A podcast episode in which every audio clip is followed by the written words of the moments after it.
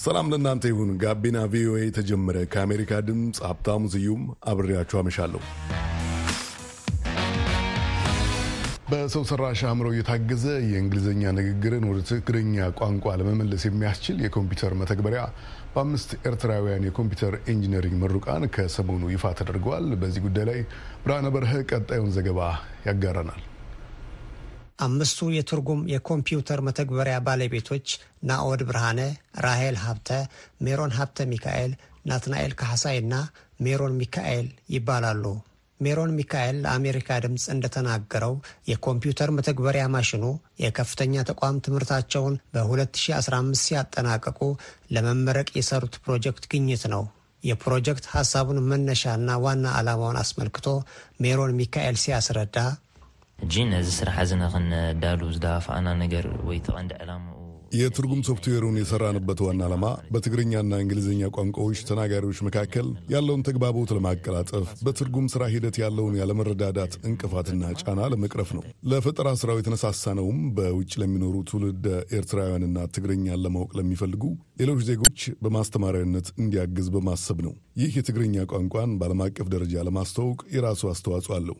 Thanks to all who have participated in our work ምስጋና ንኩሉ ስራሕ ተሳትፎ ሶፍትዌሩ በሁለት መንገድ የቋንቋ ምለሳውን እንደሚሰራ ሜሮን ያብራራል።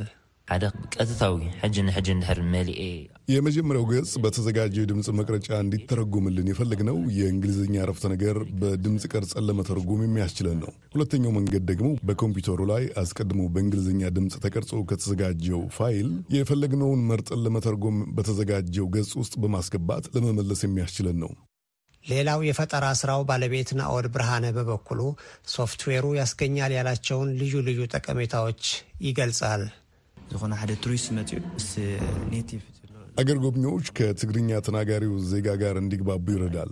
እንደ ፍርድ ቤትና ኤምባሲ በመሳሰሉ ቦታዎች እንዲሁም በእንግሊዝኛ በድምፅ የተዘጋጁ መጽሐፎችን፣ ሰነዶችን፣ ጥንታዊ ጽሑፎችን፣ ፊልሞችን ወደ ትግርኛ ለመመለስ ለሚሹ ሁሉ ትልቅ አገልግሎት ይሰጣል። ቴክኖሎጂው ለመጀመሪያ ጊዜ ይፋ የተደረገው እንደ ኤውሮጳውያኑ አቆጣጠር በ2019/20 ዓመተ ምህረት እንደነበረ የሚያወሳው ናኦድ ከጉግል ድራይቭ ቀጥሎ በሴማዊ ቋንቋ የተሞከረ ቀዳሚ ስራ እንደሆነ አመልክቷል። ቅድሚ ሕጂ እቲ ስራሕ ከመይ ነይሩ ቀደም ሲል የነበረው ቴክኖሎጂ የእንግሊዝኛ ንግግርን ወይንም ድምፅን ለመተርጎም መጀመሪያ የተፈለገውን ቋንቋ በጽሁፍ የማስፈርና ጽሁፉን ወደ ድምፅ የመቀየር ሶስት የአሰራር ደረጃ የሚከተል ነበረ። ጉግል ድራይቭ ግን በዚህ አዲስ ቴክኖሎጂ ተጠቅሞ ንግግርን በድምፅ ከእንግሊዝኛ ወደ ስፓኒሽ በቀጥታ የሚቀይር ስራ ይፋ አድርጓል። የእኛ ግኝት ደግሞ ከጉግል ድራይቭ ቀጥሎ በተመሳሳይ መንገድ በሌላው ቋንቋ የተሰራ ሁለተኛው መተግበሪያ ነው። በሴማዊ ቋንቋ የተሰራ ቀዳሚ መተግበሪያ ማሽን መሆኑም የተለየ ያደርገዋል። እንዲህ አይነቱ የትርጉም መተግበሪያ መለኪያ መስፈርት 50ና ከዚያ በላይ ነጥብ እንደሆነ ናኦድ ይጠቅሳል። በጉግል የተሞከረው ማሽን ለአንድ ሺህ ሰዓታት በተደረገለት የማለማመድ ሥራ 40 ከ50 የሆነ ውጤት ሲሰጥ እነሱ የሰሩትን ማሽን ግን ለ30 ሰዓታት ብቻ በማለማመድ እንደየ አረፍተ ነገሩ መርዘምና ማጠር ከ28 እስከ 30 በሆነ ውጤት የመተርጎም አቅም እንዳለው ለማረጋገጥ እንደቻሉ ገልጸዋል። በቀጣይም የተለያዩ ዳታዎችን በማዘጋጀትና ለተጨማሪ ሰዓታት በማለማመድ የተሻለ ውጤት እንደሚያስገኙ የአሁኑ ስራቸው ብርታት እንደሰጣቸውና ተስፋም እንዳሳደረባቸው የቴክኖሎጂው ባለቤቶች ያመለክታሉ። ከቴክኖሎጂው አዲስነት የተነሳ በፕሮጀክቱ ትግበራ ሂደት በቂ መረጃ ለማግኘት ብዙ እንደተቸገሩ ባለፈጠራዎቹ ያስታውሳሉ። በእንግሊዝኛና በትግርኛ ቋንቋዎች አስቀድሞ በድምፅ የተቀረጸ ዳታ ውስንነት፣ ደካማ የኢንተርኔት ትይይዝና ተፈላጊው የቅመራ አቅም ያለው የዘመናዊ ኮምፒውተር እጥረት የሥራቸው ዋና ማነቆዎች እንደነበሩ ዘርዝረዋል። እነዚህም ተግዳሮቶች የመተግበሪያ ማሽኑን በተፈለገው ልክ ለማለማመድ ብርቱ ጫና ቢያሳድሩባቸውም የራሳቸውን ዳታ በድምፅና በጽሑፍ የማዘጋጀት ከባድ ፈተና ውስጥ አልፈው የቴክኖሎጂ ውጠናቸውን እውን ለማድረግ እንደበቁ ተናግረዋል። አሁን የኮምፒውተር መተግበሪያ ማሽኑ አንዴ ተሰርቷልና በልዩ ልዩ ቋንቋዎች የተዘጋጀን ዳታ በመስጠት ለትርጉም ሥራ ማዋል እንደሚቻል የቴክኖሎጂው ባለቤቶች ይናገራሉ። በቀጣይም በሞባይል ሶፍትዌር መልክ በማዘጋጀት ለአጠቃቀም ቀላል እንዲሆንና ከትግርኛ በተጨማሪ ለሌሎችም ሴማዊ ቋንቋዎች የትርጉም ሥራ እንዲያገለግል የማድረግ ዕቅድ እንዳላቸው የፈጠራ ባለቤቶቹ አመልክተዋል። ለአሜሪካ ድምፅ ራዲዮ ብርሃነ በርሀ አስመራ።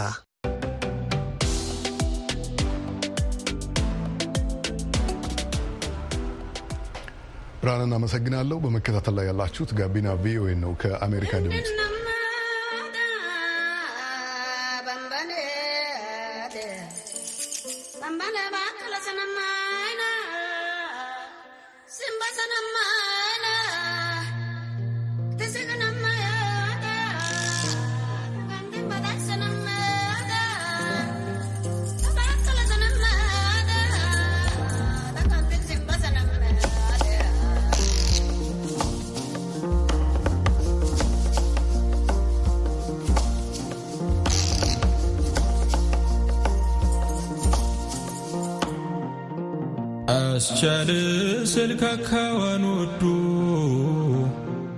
ጣጭ ብሎ ተጋምዶ ጎጆውም ጎጆም አልሆነ ቀለሙም ቀለም አልሆነ አስቻለ ክራሩን ይዞ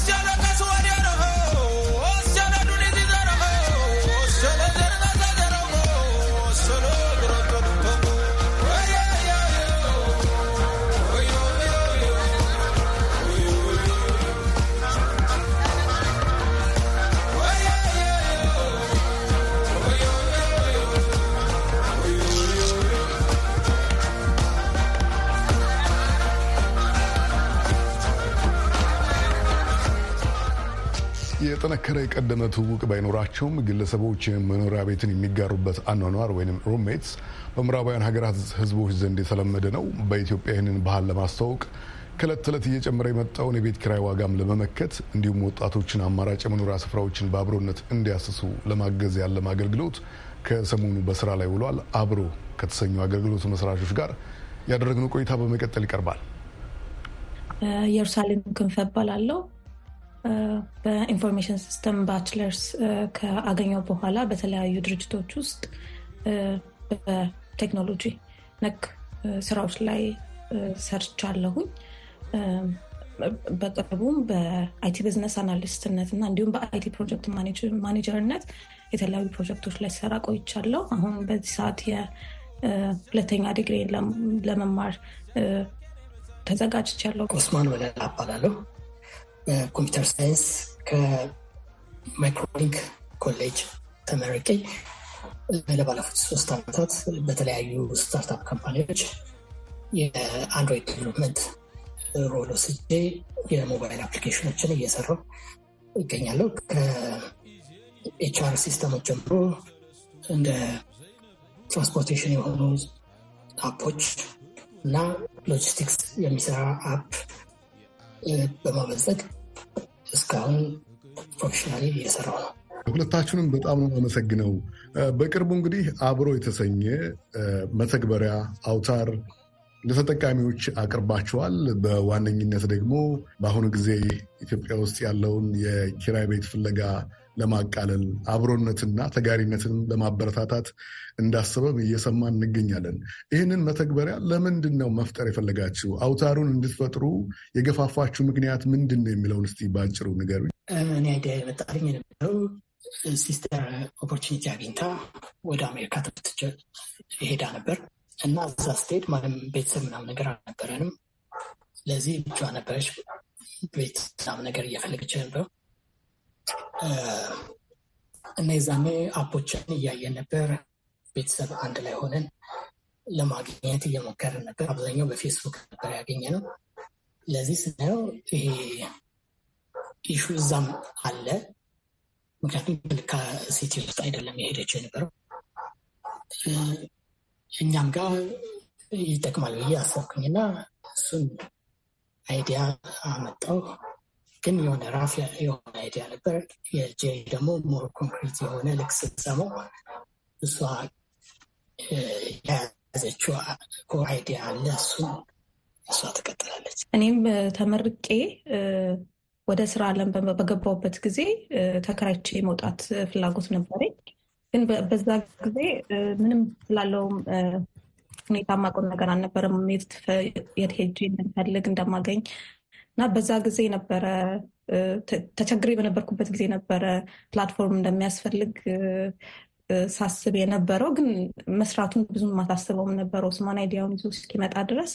ከዛ እንደ ሁለተኛ ደግሞ የገጠመኝ ችግር ምንድን ነበረ? ተመርቄ እንደወጣው ያለኝ ደግሞ ብቻዬን ለመኖር የሚያስችል አልነበረም። በጓደኞችም በስልክም ሁሌ እንደምናደርገው በደላሎች የሚመጡት ደግሞ ቤቶችን ደግሞ ሳይ ብቻዬን ከደሞዜ የከፈልኩ ለመኖር የሚያስችለኝ ስላልነበረ በጊዜው አብሮኝም ደግሞ ለሚመጡ ሰዎች አጠገቤ ያሉትን ስጠይቅ ማንም ፈቃደኛ አልነበረም።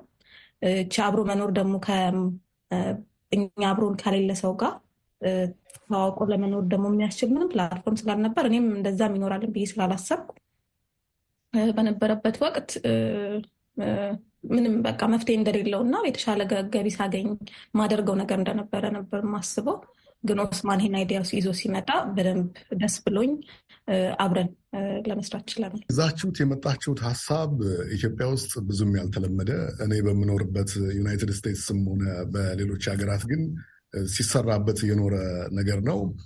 ይሄም ባህል ለማስለመድ ባህሉን ማስለመድ ብቻ አይደለም፣ መተግበሪያን እንደ ዋነኛ ድልድይነት በመጠቀም የሚታየውን ችግር ለመቅረፍ የምታደርጉት ጥረት ምን ያህል መንገድን ሄዳችሁበት? ምን ያህል አስፈታኝ ነበረ? ያው እንደ አልከው ትንሽ አሁን ላይ አሁን በተለይ ባለንበት ጊዜ እንዲህ አብሮ የመብላቱ እንትን የተለመደ ቢሆንም ኢትዮጵያ ውስጥ ግን አብሮ መኖር በቅርብ ከማናውቀው ሰው ጋር ብዙም የተለመደ ነገር አይደለም። ግን ከዚህ በፊት በነበሩት ጄኔሬሽኖች እኔም እሰማ ነበረ የደባል በራሱ ችሎ የማይቆም ሰው ለተወሰነ ጊዜ ዘመድም የዛኔም ቢሆን በእርግጥ የተወሰነ ትውውቅ ይጠይቃል። ግን ዘመዶቹ ጋር በሰው ተፈልጎለት ያለውን የ living cost የመኖሪያ ገንዘብ አንድ ላይ ተካፍሎ እየከፈለ የሚኖርበት ባህል ነበረ። እሱንም ለሰዎች በማስረዳት ሙሉ ለሙሉ ከውጭ የመጣና አዲስ የሚባል ሳይሆን ኢትዮጵያ ውስጥም ኢትዮጵያውያን ሲጠቀሙት የነበሩት የነበረ ግን እየጠፋ የሄደ ነገር ነው። አሁን ግን በጥሩ አጋጣሚ እንደሆነ ይሄኛውን የኛ ያመጣ ነው የአብሮ platform እሱን ለማስረዳት ሞክረናል። የተለያዩ event ኦች ላይም ስንሄድ የምናደርገው ከሰዎች በደንብ feedback ለመሰብሰብ እንሞክራለን። ትንሽ አንዳንዶቹ ይከብዳቸዋል። ግን አሁን ያው እንደገለጽከው የኑሮ ውድነት በጣም ጣራ እየነካ ያለበት ጊዜ ነው ያለ ነው። በሱም የተነሳ ሰዎች በደንብ open ሆነው አሁን ላይ ሀሳቡን ወደ መቀበል ትንሽ እየሄዱ ነው። ግን still አሁን ትንሽ እንደ ችግር የሚያነሱልን የ security ችግር ነው። እንዴት እናውቀዋለን ያ ሰው አሁን ላይ በ social media ዎች የሚሰሙት ነገሮች ስላሉ ማንነታቸውን ወይም ደግሞ እንዴት ማረጋገጥ የሚባለው ነገር ነበረ ችግሩ። የእነሱን feedback ወስደን አሁን የመጨረሻውን launch ከወራት በፊት ያደረግነው launch ላይ ምንድን ያደረግነው አሁን support ማድረግ በቻልነው ቴክኖሎጂ የ verification system set አድርገናል። እሱም ሁሉም user ኦች የመታወቂያ ካርዳቸውን upload አድርገው ሰልፊ ተነስተው ነው ወደ platform ኡ join የሚያደርጉት። ራሳቸውን የሚሆን የመኖሪያ ቦታቸውን መለጠፍ መተግበሪያው ላይ በሚፈልጉበት ጊዜ ማለት ነው።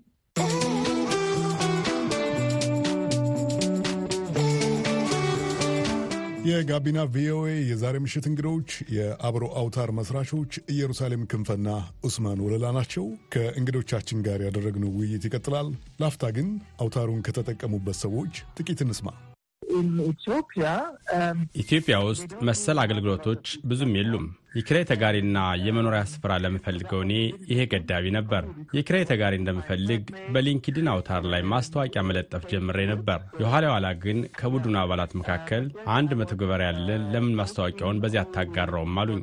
በዚህ አማካኝነት ነው ከአውታር ጋር ልተዋወቅና የኪራይ ተጋሪ መልእክቴን በዚያ ላስተዋወቅ የቻልኩት።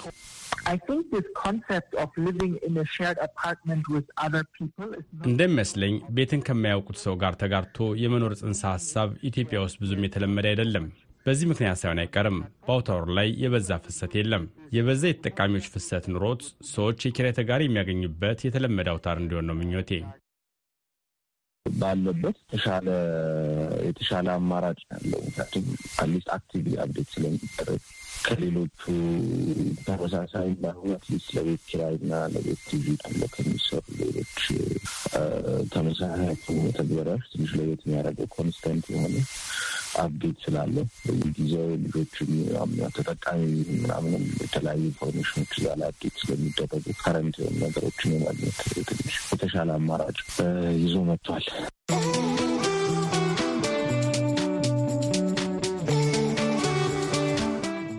ሀሳባቸውን የሰጡን ሀንስ ጋርበንና ሚካኤል መኮንን ናቸው። አሁን እናንተ የጀመራችሁት አውታር ይሄ መ ምን አይነት ችግሮችን ነው በዋነኝነት እንዲቀርፍ የምትፈልጉት?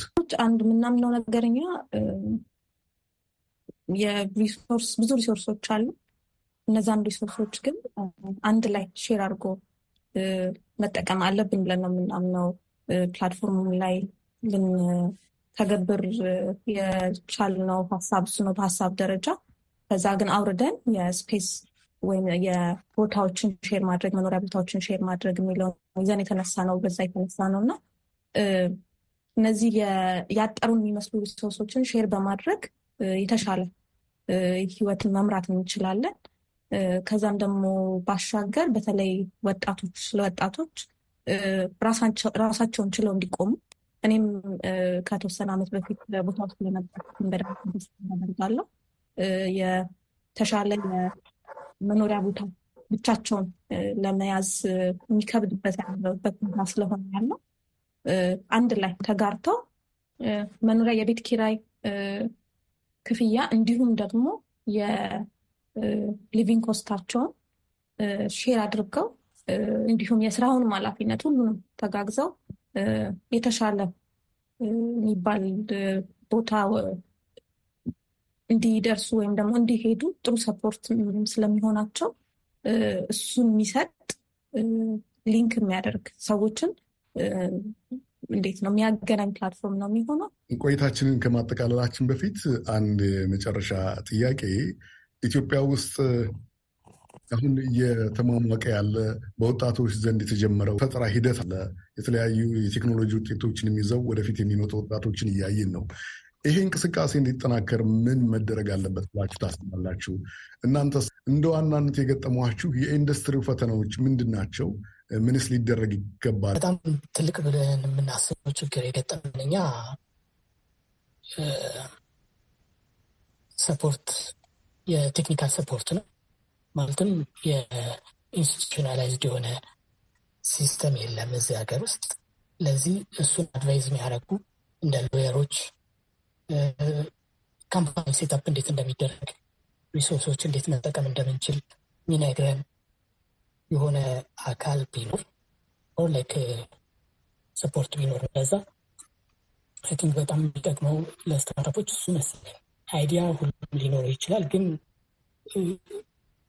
ኮንክሪት የሆነ ነገር ለማምጣት ይሄ support ከሌለ በጣም በጣም ያስለፋል። የገጠሙ ችግሮች አሉ። ሁሉንም ማለት ይቻላል ስህተት እየሰራን ነው። ከእያንዳንዱ process ላይ የተራመድን የመጣ ነው። ግን እንደዛ ሳይሆን የተሻለ ደግሞ ከኛ በኋላ ለሚመጡ ሰዎች በደንብ ድጋፍ አግኝተው guide የሚደረጉበት እና በደንብ ድጋፍ የሚያገኙበት መንገድ ቢፈጠር ብለን እናምናለን። እኔ በግሌ የ Disrupters Den የሚባል community ውስጥ አባልም ነኝ። እንዲሁም ደግሞ organize ም አደርጋለሁ እዛ community ውስጥ። እሱም በምን ረድቶኛል። እንደዚሁ እንደኛው በዚህ process ውስጥ ከሚያልፉ ሰዎች ጋር በምን መንገድ የተሻለ ውጤት ለማምጣት መስራት እንችላለን የሚለውን ምክር አሁን በቅርብ ከስድስት ወር አካባቢ ጀምሮ በዛም ብዙ ሰፖርቶች ሳገኝ ነው ያለሁት እያገኝ ሆን ያለሁት። እንደነዚህ ኮሚቴዎች ወይም ደግሞ ከመንግስትም ሊሆን ይችላል እንደዚህ ቴክኖሎጂን ከሚደግፉ ተቋማት በደንብ በስልጠናም ሜንቶርን በማድረግ ቢታገዙ የሚል ሀሳብ ነው ያለ። ኢየሩሳሌም ክንፈና ኦስማን ወለላ ከአሜሪካ ድምፅ አድማጮችና ተመልካቾች ጋር አጭር ቆይታ ስላደረጋችሁ በእጅጉ አመሰግናለሁ። ይህ ጅምራችሁ ትልቅ ቦታ ደርሶ ደግሞ ዳግም እንድንገናኝ ብዙ ነገሮች እንድናወራ እመኛለሁ። በጣም አመሰግናለሁ። መልካም ሁሉ ይግጠማችሁ። በጣም እናመሰግናለን።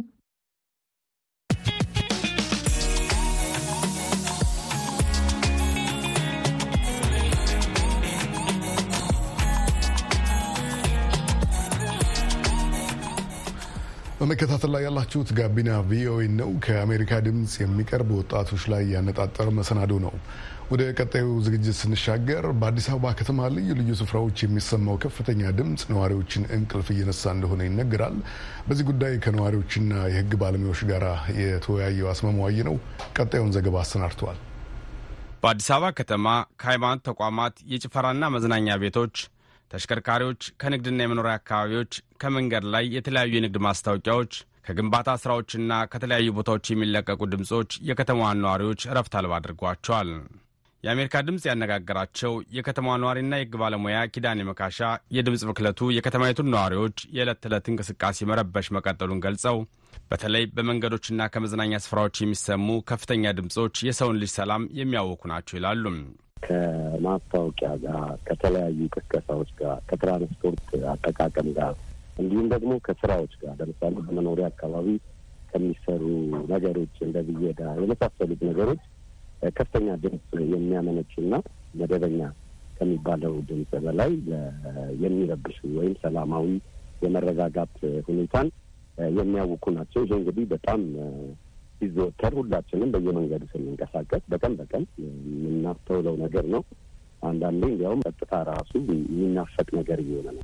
የድምፅ ብክለት የአየር ብክለትን የሚከተል በዓለም ሁለተኛው ግዙፍ የአካባቢ ብክለት ነው። ማህበረሰቡን ከእንዲህ ያሉ ብክለቶች እንዲጠብቅና እንዲቆጣጠር በሕግ ስልጣን የሰጠው ለአካባቢ ጥበቃ ባለስልጣን ነው። የአሜሪካ ድምፅ በዚህ ጉዳይ ያነጋገራቸው የአዲስ አበባ አካባቢ ጥበቃ ባለስልጣን የአካባቢ ሕግ ተከባሪነት ዳይሬክተር አቶ ለሜሳ ጉደታ የድምፅ ብክለት በከተማዋ ከፍተኛ ስለመሆኑ ያረጋግጣሉ። ዋናው ከአገልግሎት ሰጪና ከአምራች ተቋማት ነው ይሄ ድምፅ የሚመነጨው። አገልግሎት ሰጪ ስንል የሃይማኖት ተቋማትን ጨምሮ ነው። እነዚህ ባርና ሬስቶራንት፣ ግሮሰሪ፣ ጭፈራ ቤቶች እንደ አዲስ አበባ ደግሞ ዝም ብሎ ሱቆች ጭምር ቡቲክ በቀን ጊዜ ከፍተኛ የሆነ ሳይዙም በጣም ትልቅ ድምፁም የሚያወጣውም ድምፅ በጣም ትልቅ የሆነ በር ላይ ያስቀምጡና ሱቆች ጭምር አስፈላጊነቱን ጭምር ሳያውቁ ከፍተኛ ድምፅ ያመነጫሉ ማለት ነው እና በአዲስ አበባ ሁለንትናዊ የሆነ በሁሉም ቦታ በሁሉም ስራ ዘርፍ ውስጥ የሚገኝ የብክለት አይነት ድምፅ ነው ማለት ነው። የሕግ ባለሙያው ኪዳኔ ነዋሪዎች ከድምፅ ብክለት መጠበቅ በኢትዮጵያ ሕገ መንግስት ጥበቃ የተደረገለት መብት መሆኑን ያስረዳሉ። በሕገ መንግስታችን አንቀጽ አርባ አራት ላይ ጤናማና ንጹህ የሆነ አካባቢ የመኖር መብት ለሁላችንም ተጠብቋል። በአንቀጽ ዘጠና ሁለት ላይ ደግሞ መንግስት ጤናማና ንጹህ አካባቢ እንዲኖር የአቅሙ ጥረት የማድረግ ኃላፊነት ተጥሎበታል። እንግዲህ ቀደም ብሎም ይህ ነገር ይታወቃል። በአስራ ዘጠኝ ሀምሳ ሁለት የወጣ ፍትሐ ብሔር ሕጋችን አንቀጽ አስራ ሁለት ሀያ አምስት እና ተከታዮቹ ላይ የሌላውን ማንኛውንም ነገር ይዞታችንን በምንገለገልበት ጊዜ የጎረቤቶችን ወይም የሌሎችን እንዳንረብሽ ወይም እንድናስብ ያስጠነቅቃል። ሌላው ደግሞ በአስራ ዘጠኝ ዘጠና አምስት የወጣው አዋጅ ቁጥር ሶስት መቶ የአካባቢ ብክለት ቁጥጥር አዋጅ አለ። ይሄ እንግዲህ አካባቢ በካይ ከሚባሉት ነገሮች መካከል እንግዲህ በአጠቃላይ የሚያስቀምጠው በማንኛውም መጠን ጥራቱን በመለወጥ ጥቅሙን የሚቀንስ የሚያገዋድል ወይም በሰው ጤና ወይም በሌሎች ሕያዋን ላይ ጉዳት ሊያደርሱ የሚችሉ ድምፅና ንዝረቶችን የሚያመነጩ ነገሮችንም እንደሚያካትት ይደነግጋል። አቶ ለሜሳ በበኩላቸው ሕጎቹ ቢኖሩም የከተማው የአስተዳደር ስሪት ወይም ማስተር ፕላን የተደበላለቀ በመሆኑ ሕጉን ለማስከበር የሚደረገውን ጥረት አስቸጋሪ እንዳደረገው ይናገራሉ። ሕጉ ላይ ስታንደርድ አለ። ስታንደርዱ ደግሞ የሚለው አካባቢዎችን በሶስት ቦታ ከፍሎ ያስቀምጣል።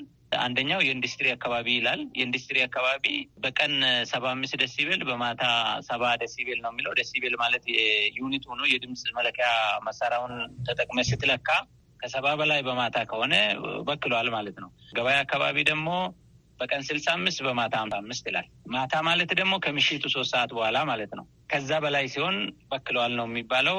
የመኖሪያ አካባቢ ደግሞ ሲሆን በቀን ሀምሳ አምስት በማታ አርባ አምስት ነው የሚለው ስታንደርዱ ማለት ነው። እና አካባቢዎችን በሶስት ቦታ ከፍሎ ነው ያለው። የከተማው ማስተር ፕላን እንደ አዲስ አበባ ብዙ የሚታየው mixed ነው ሁሉ ነገር። አሁን እንደ ይሄ residential ነው፣ ጭራሽ ኢንዱስትሪ አይቋቋምም ወይ ደግሞ ገበያ አካባቢ ሊሆን አይችልም። ይሄ ደግሞ ኢንዱስትሪ አካባቢ ነው፣ ሰው ሊኖርበት አይገባም ተብሎ በደንብ የተለየ ማስተር ፕላኑ ላይ ባለው መሰረት የተቋቋመ ነገር የለም ማለት ነው። ሁሉም ሁሉ ቦታ አለ። መኖሪያም ኢንዱስትሪ ውስጥ አለ፣ ኢንዱስትሪም መኖሪያ አካባቢ አለ። ከላይ ኮንዶሚኒየም ነው፣ ከስር ደግሞ ጭፈራ ቤት ነው ምናምን ground ኡ ላይ ጭፈራ ቤት ይከፍታሉ። ከጎረቤት መጥተው ግሮሰሪ መኖሪያ ቤት ተከራይቶ ይከፍትብሃል። ባርና ሬስቶራንት ይላል። ከፍተኛ ድምፅ አለ። እንደዚህ ነው ያለው ነገር ማለት ነው። እና even ቦታዎቹን በጣም የተቀላቀሉ አይነት ከተማ ነው ያለው።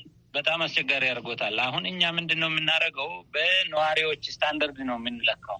ኢንዱስትሪ እና መኖሪያ ቤት አንድ አካባቢ ካለ ወይንም እነዚህ ከፍተኛ ድምፅ የሚያመነጩ ማንኛዎቹም አንድ አካባቢ ሲሆኑ እና ነዋሪ በብዛት ካለ በአርባ አምስቱ ነው የሚነደው በማታ ማለት ነው። የከተማ ነዋሪዎች በድምፅ ብክለቱ እየተማረሩ በመምጣታቸው የሚቀርቡ ቅሬታዎችም እየጨመሩ መምጣታቸውን ተናግረዋል። የሚሰማውን ድምፅ እያሰሙን ከምሽቱ ዘጠኝ ሰዓት ምናምን ሁሉ የሚደውሉ እኛን ሁሉ ከእንቅልፍ የሚቀሰቅሱ አቤቱታዎች አሉ ማለት ነው እና ህብረተሰቡ በሰፊው ያቀርባል። በዚህ በድምፅ ብክለት የታሸጉ ግሮሰሪዎች፣ የታሸጉ ባርና ሬስቶራንት አሉ። ማስጠንቀቂያ እንጽፋለን። በግንዛቤም በማስጠንቀቂያም የማይመለሱት ደግሞ እናሽጋለን። በገንዘብም ጭምር እንቀጣለን። በተደጋጋሚ ደግሞ ችግሩን ሲያደርሱ አልማር ስሉ ደግሞ የንግድ ፍቃድ ስረዛ እንዲደረግ ለንግድ ቢሮ እናሳውቅና ንግድ ፍቃዳቸው በዛ ዘርፍ ስራ ላይ እንዲሰረዝ እገዳም እንጽፋለን ማለት ነው። በከተማዋ የተለያዩ አካባቢዎች ባሉ መንገዶች ከፍተኛ ድምፅ በሚያወጡ የድምፅ ማጉያዎች የሚደረጉ ቅስቀሳዎች ሌላው ማህበረሰቡን እረፍት ነስቷል የሚሉት የህግ ባለሙያው ኪዳኔ፣ ይህም የማስታወቂያ ህጉን ጨምሮ የህግ ክልክላዎች የተደረገበት ቢሆንም የሚመለከተው ተቋም ህግ ማስከበር እንዳልቻለ ጠቅሰው ይወቅሳሉ። የተለያየ አካባቢ ክፍለ ከተሞች፣ ወረዳ የመሳሰሉት አንዳንዴ ያጋጥማል። ደግሞ የንግድ ተቋማትን በየመንገዱ ወይም በየ አሁን ሞሎች አካባቢ ምናምን በከፍተኛ ድምፅ አካባቢ የሚንቀሳቀሰውን ሰው ምርቶቻቸውን ሲያስተዋውቁ አገልግሎታቸውን ሲገልጹ እንሰማለን። የትራንስፖርት ተሽከርካሪዎችም እንደዚሁ አላስፈላጊ የሆነ ትናክስ በመንሳት የሃይማኖት ተቋማትን ፉክክር በሚመስል መልኩ አንዳንዴ ከቅጥር ግቢያቸው ወይም ከአካባቢው ድረስ ዘሎ ያው የአምልኮ ስርዓት ነው። በእርግጥ ግን ሁሉም ሰው ወይም በዛ ሁኔታ ውስጥ ያ ነገር ይመለከተዋል ማለት አይደለም። ይህንን ቅሬታ ያነሳንላቸው የአዲስ አበባ አካባቢ ጥበቃ ባለስልጣን የአካባቢ ሕግ ተገባሪነት ዳይሬክተር አቶ ለሜሳ ጉደታ ተከታዩ ምላሽ ሰጥተዋል።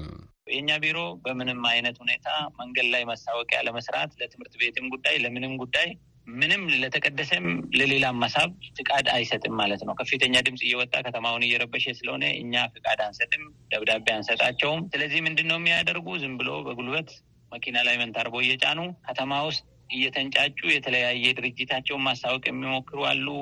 ልመናዎች አሉ፣ ሃይማኖት ተቋማትን ጨምሮ እና ለተለያየ ጉዳይ በቀን ጊዜ ከተማ ውስጥ እየተዘዋወሩ የሚረብሹ አሉ። ያንን ደንቦች እንዲያስቆሙ ነው የምናደርገው፣ ይሄንን ጉዳይ እንዲቆጣጠሩ እኛ ግን ፍቃድ እንደማንሰጣቸው እና በዚህ ጉዳይ ፍቃድ እንደማይሰጥ በ special case እጅግ በጣም አስፈላጊ ሆኖ ለሀገር የሚጠቅም ነገር ወይንም በመንግስት ከፈለገ በጣም ለሀገሪቱ ጠቃሚ ከሆነ ነው የሚለው ህጉ ራሱ።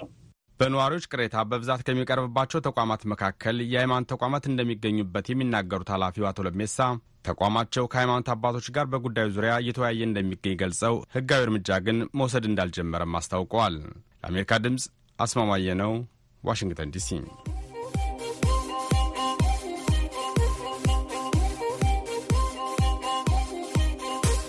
አድማጮቻችንና ተመልካቾቻችን አብራችሁን ስላመሻችሁ በእጅጉ እናመሰግናለን። ሀብታሙ ስዩም ሳስተናግዳችሁ ቆይቻለሁ። በቅንብሩ አብሮኝ የቆየው ደግሞ ንጉሱ ታምሬ ነው። መልካም ምሽት።